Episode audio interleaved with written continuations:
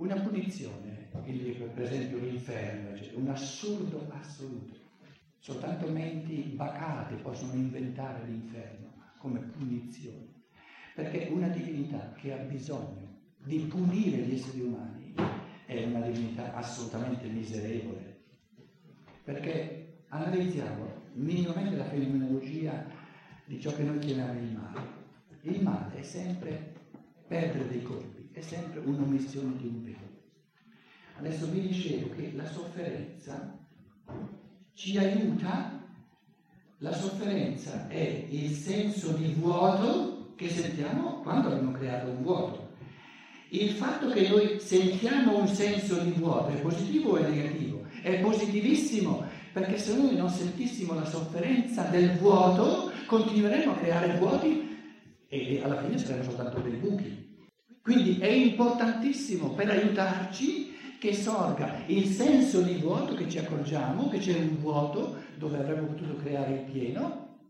È importantissimo che soffriamo sotto questo vuoto e attraverso questa sofferenza ci viene aiutato, veniamo aiutati, eh, eh, eh, troviamo la forza di non omettere il bene nel futuro. Allora, quando l'essere umano omette il bene che potrebbe fare, già per sua natura soffre per il vuoto, per la mancanza, che divinità sarebbe quella che, oltre al fatto che c'è già il pareggio karmico della sofferenza che aiuta l'essere umano a, a, a non omettere ulteriormente, a che cosa serve dargli una botta in testa come una punizione? Sarebbe una cosa del tutto assurda, del tutto assurda. Sarebbe come dire una mamma che ama intimissimamente il suo bambino, vede che il bambino eh, si danneggia, perde colpi, quello che sto chiamando, eh, diciamo, eh, creare il vuoto, vede il bambino già soffrire sul fatto che, che, che questo non, non, gli riesce, quell'altro non lo fa, e lì eccetera eccetera eccetera, eh, la mamma invece di, invece di, incoraggiarlo in questa sofferenza, che la sofferenza è già, è già quello che, che, che, basta per aiutarlo, gli desse un'altra sofferenza in più come punizione. Non esiste punizione, non ha né, né, nessun senso nessun posto, non c'è mai stata punizione. E quando esseri umani fanno qualcosa per punire, è soltanto perché omettono l'amore, omettono di amare. Perché dove si ama non c'è bisogno di punire, amare è molto meglio, molto meglio che non punire. L'amore ama, non punisce. Se punisce non è amore. Perché vuol, cosa vuol dire punire? Già soffre per il fatto di aver messo un, un certo bene. Adesso io lo faccio soffrire doppiamente. È assurdo. Però è liberante il pensiero se, se, se, ognuno di noi se lo conquista sinceramente, genuinamente questo pensiero, è estremamente liberante. Vivere con questa convinzione fondata, assoluta, non esiste punizione. È assurdo il concetto. In tutto ciò che ci avviene non c'è mai la componente della punizione, ci sono soltanto aiuti, proposte evolutive e laddove io perdo dei colpi, e deve essere possibile se no non sarei libero, mi viene aiutato un raddoppio dell'aiuto attraverso la sofferenza. Sento mancanza, sento la sofferenza di quello che avrei potuto diventare e non sono, e non sono diventato e questa sofferenza è un raddoppiato amore che mi aiuta a non omettere più. Quindi la sofferenza è un raddoppiamento dell'amore e la punizione non esiste, proprio non esiste. Seguiamo due parabole, dicevo, la parabola della vita e la parabola del figlio prodigo. La parabola del figlio prodigo nel Vangelo è una parabola di tutta l'evoluzione. Eh, il figlio prodigo è, è il più giovane di due figli, l'umanità più vecchia era quella che era in paradiso, invece l'umanità più giovane si stacca dalla casa paterna, lascia il mondo spirituale, entra nel mondo della materia e poi nel mondo della materia sente sofferenza perché gli manca lo spirito e ritorna poi, però a partire dalla libertà, nella casa del Padre. Parabola della vita che, che si ripete in ogni vita, c'è il paradiso dell'infanzia dove il bambino è, come dire, vive nel paradiso dei pensieri e dei, dei progetti, eccetera, dei genitori. Poi C'è questa crociata dal paradiso che noi chiamiamo la pubertà, nella pubertà sorge una volontà, sorge un modo di pensare proprio, una volontà propria, e allora il bambino, il figlio, la figlia si stacca dai genitori e eh, acquisisce la sua autonomia. Dove sorge la sofferenza? Se è vero che l'essenza dell'uomo è la sua libertà, vuol dire che ogni evoluzione è fatta di una prima fase dove la natura, dove i genitori, dove la conduzione dal di fuori eh, prepara, crea tutti i presupposti per la libertà, quando poi l'essere umano diventa capace di autogestione, comincia a diventare capace di autogestione, la guida dal di fuori, la gestione dal di fuori deve ritirarsi. Non c'è libertà se prima o poi la gestione dal di fuori, quindi il determinismo di natura o diciamo la, la gestione dei genitori del paese, non si ritira. Quindi deve ritirarsi la gestione dal di fuori per far posto alla gestione dal dentro.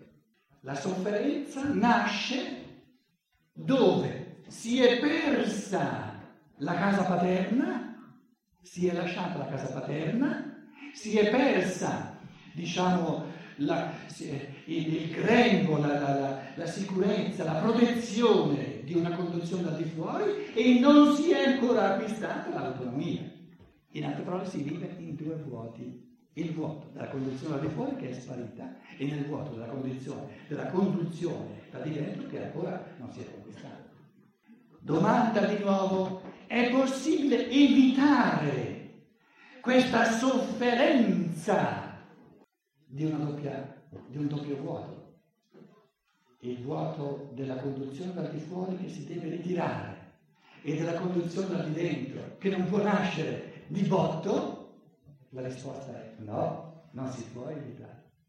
È nella natura dell'evoluzione umana che ogni gestione dal di fuori ha il senso di trasformarsi in una gestione dal di dentro, però questa gestione da di dentro è una nuova nascita con un parto che, che, comporta molto più dolore che non la prima nascita, perché la prima nascita te la, dà la natura, ma la seconda nascita te la conquisti per libertà e lì c'è tanto da superare di inerzia di natura, eccetera. Quindi l'uomo soffre perché la, vivere nella libertà comporta la paura, la solitudine, di non avere più maestri, di non avere più guide, di non avere più guru, di non avere più leggi dall'esterno, di non avere più protezioni, di essere scaraventati nella propria libertà e di rendersi conto che ha ancora tutto da conquistare. Questo doppio vuoto di una conduzione da di fuori che deve ritirarsi e di una conduzione da di dentro che è ancora tutta da conquistare, è la cruna del lago di ogni evoluzione umana. Perché senza questa solitudine, senza questa paura, non c'è libertà, non c'è autonomia interiore. Quindi ogni sofferenza o è un frammento di protezione esterna che si ritira, o è un frammento di salvezza interiore che è ancora. E siccome questo vuoto esistenziale l'essere umano non lo sopporta perché gli crea tale sofferenza, prima o poi lo supererà, lo riempirà, ma lo può riempire soltanto conquistandosi quella guida interiore che è la libertà, che è l'essere sovrano nell'orientarsi improprio, con pensieri propri, che è l'essere sovrano nel, nel, nel, nel, fare dei progetti, nell'avere degli ideali propri, nel sapere che cosa voglio e qual è il mio contributo all'umanità. Capire il senso dell'evoluzione, capire sempre meglio chi io sono nell'organismo dell'umanità significa ricreare il pieno dove c'era il vuoto. E in questa esuberanza della libertà, dell'autonomia interiore l'uomo vince la paura della solitudine. Quindi la sofferenza più grande è la paura della solitudine.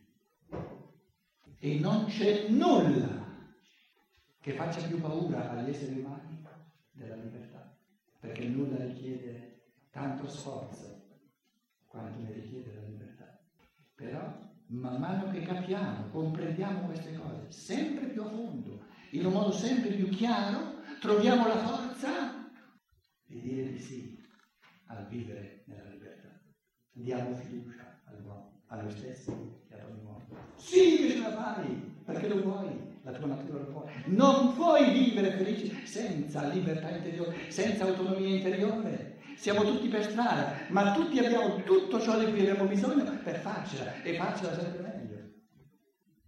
Vincere la sofferenza significa comprendere la positività assoluta dell'essere umano. E vi garantisco che in tutto il mondo non c'è qualcosa di più, di più positivo, di più bello, di più ricco, di più pieno che non l'essere umano. Che vive nell'autonomia che vive nella libertà dello spirito, non libertinaggio, la libertà vera, che è responsabilità piena di amore nei confronti del cammino di tutti gli altri uomini nel cammino delle creature della terra. La morte è la più grande fortuna dell'uomo.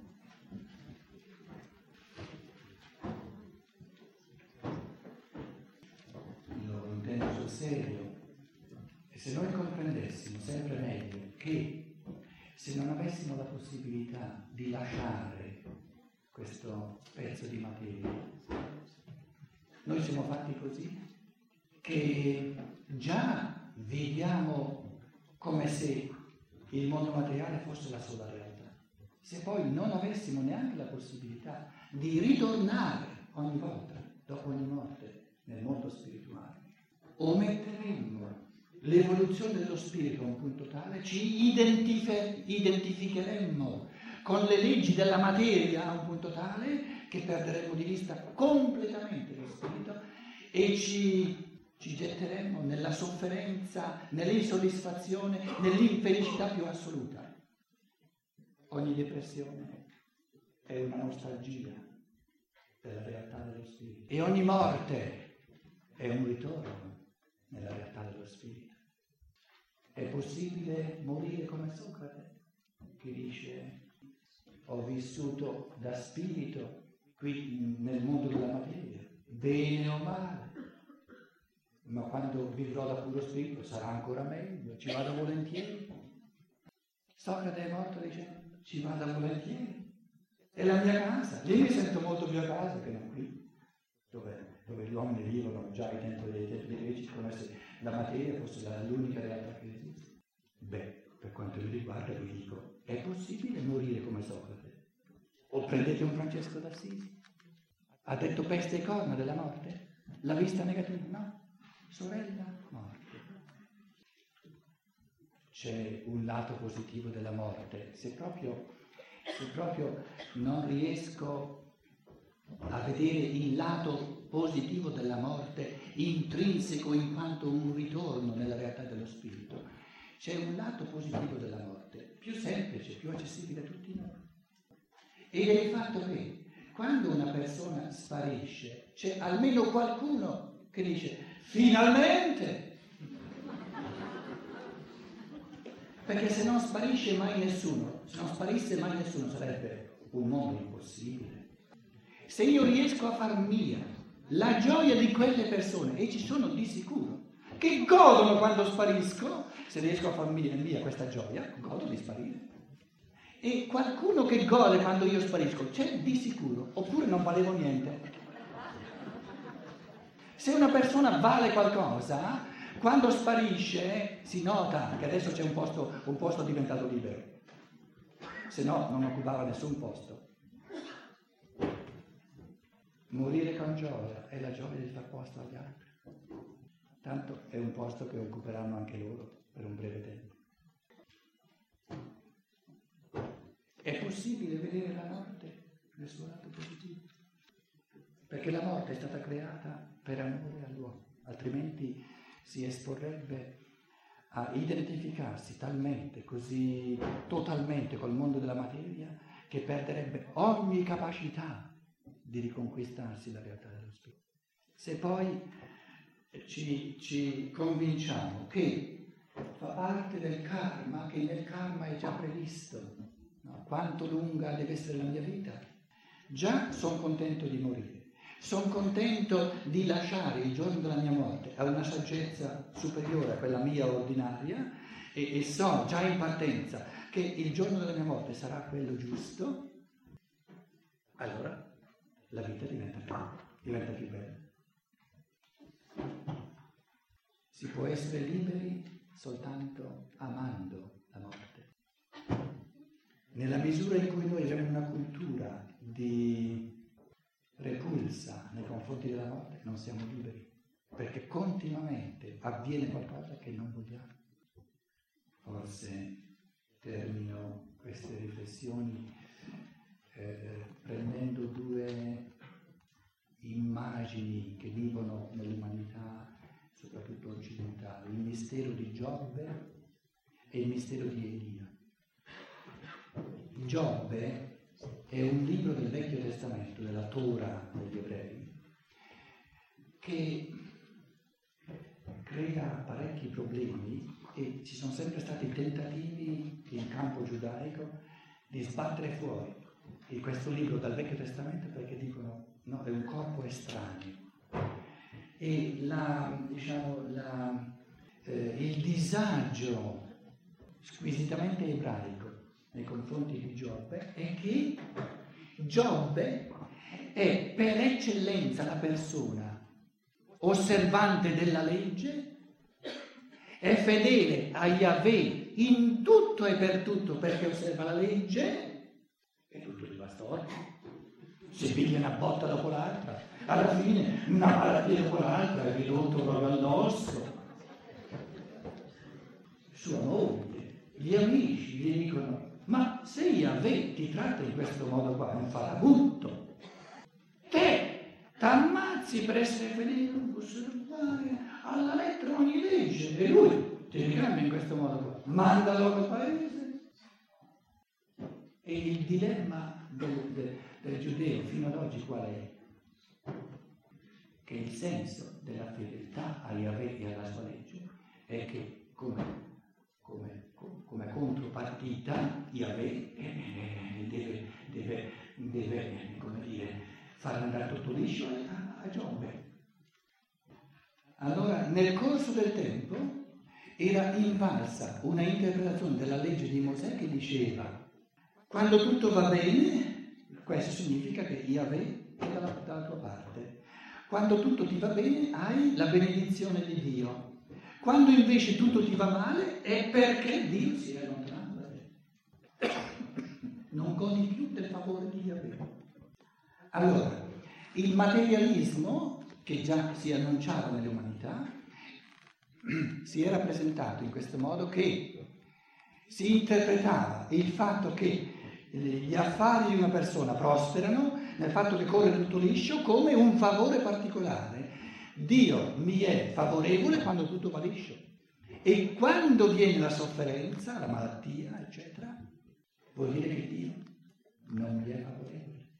Allora gli amici dicono a Giobbe, mm, non può essere che tu sei osservante della legge, fai finta, devi avere dei peccati nascosti, tu devi avere trasgredito la legge in modi che nessuno si è accorto, però tu lo sai, perché è impossibile che avete tratti in questo modo se tu sei osservante della legge.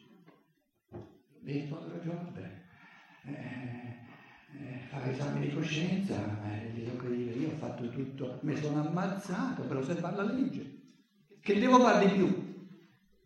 E là dove, questo è vero, ve lo, come dire, eh, spiffero io, eh.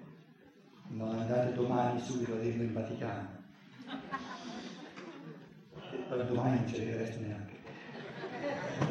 Là dove, nel libro di Giobbe, c'è un passaggio che accenna chiarissimamente alla convinzione di Giobbe che lui ritornerà e nel suo karma mieterà i passi evolutivi che ha compiuto soprattutto nella sofferenza, nello sforzo, io so che il Signore dell'Io immortale, dell'Io eterno c'è e che mi rivestirà di nuovo della mia carne delle mie ossa e potrò ritornare con una forza maggiore. Perché si è misurata con la sofferenza, questo passaggio è stato buttato fuori testo di Giovanni perché era compito del giudaismo e del cristianesimo, compito pedagogico, di far perdere di vista, di cancellare la consapevolezza che il karma ha un senso soltanto se ogni essere umano può incarnarsi diverse volte. Avrebbe senso una giornata da sola, senza ieri, senza domani? la vita è come una grande giornata, altrettanto insensata, senza un grande ieri e senza un grande domani. Il Cristo manda il Giuda.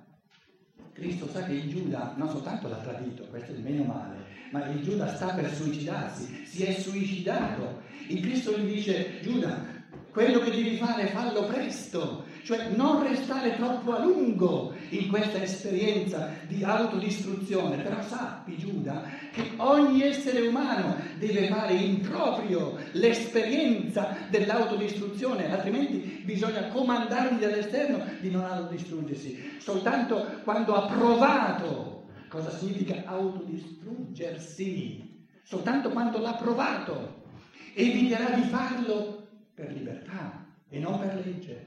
Quindi ogni essere umano deve in qualche modo fare lui l'esperienza dell'autodistruzione, però sarebbe assurdo se Giuda, nel passare per questa cruna del lago, dell'esperienza di ciò che un essere umano vive quando si autodistrugge, venisse mandato all'inferno eterno senza poter imparare ciò che c'è da imparare e poter continuare la sua evoluzione. Giuda, ciò che devi fare, fatelo non restare troppo a lungo, impara quello che c'è da imparare nell'autodistruzione, impara che è proprio quello che tu non vuoi. E saprai che non lo vuoi soltanto se, soltanto se ne fai l'esperienza, non restare troppo a lungo in questa posizione di autodistruzione che significa perdere i colpi su tutta la linea. Continua, impara da questa cruna del lago e continua la tua evoluzione questo atteggiamento del Cristo che vede la positività addirittura del suicidio se l'uomo impara ciò che c'è da imparare, perché l'evoluzione continua sarebbe assurda, che il Cristo non fa nulla per, per, per impedire a Giuda, noi che siamo intolleranti, che, che, infrangiamo la nostra libertà, facciamo di tutto perché una persona non si suicidi. E il Cristo è tollerante a un punto tale che dice Giuda, se tu adesso devi passare per questa cruna del lago, fai in modo di imparare più presto che puoi quello che c'è da imparare. Ma è assurdo che il Cristo possa dire una cosa del genere se a Giuda non viene data la possibilità di ritornare sulla terra e di far tesoro delle esperienze che ha fatto. Come può il Cristo dire a Giuda quello che devi fare, fallo presto? Se Cristo sapesse che poi Giuda va nell'inferno eterno. Queste assurdità sono state pensate nell'umanità. Allora, qual è il significato del fatto che l'Occidente cristiano ha perso di vista la consapevolezza della reincarnazione per dare a ogni essere umano, a ogni individuo, la fortuna, la gioia di potersi riconquistare questa conoscenza fondamentale a partire dal suo pensiero individuale. Poveri noi se questa verità ci venisse tramandata per fede e poveri noi se dovessimo ridurci a credere alla reincarnazione. No, siamo fortunati di vivere in una cultura dove l'io è stato portato a una forza tale che dal di fuori non gli viene data più nessuna verità se tu vuoi venire a capo, se tu vuoi sapere se l'essere umano vive una volta sola o più volte, devi affrontare tu col tuo pensiero questa questione. ma non lo farai mai se hai paura di affrontare questa domanda. Non lo farai mai se hai paura, se non hai fiducia nel pensiero umano. Non lo farai mai se non hai capito che alberga in ogni spirito umano lo Spirito Santo che attinge direttamente dalla realtà dello Spirito. La nostra fortuna è di poter partire dal punto zero. La tradizione non ci dice più nulla. La religione tradizionale non ci dice più nulla. Le credenze passate non ci dicono più nulla. Che grande fortuna. Quello che d'ora in poi ci sarà sarà conquista della libertà individuale.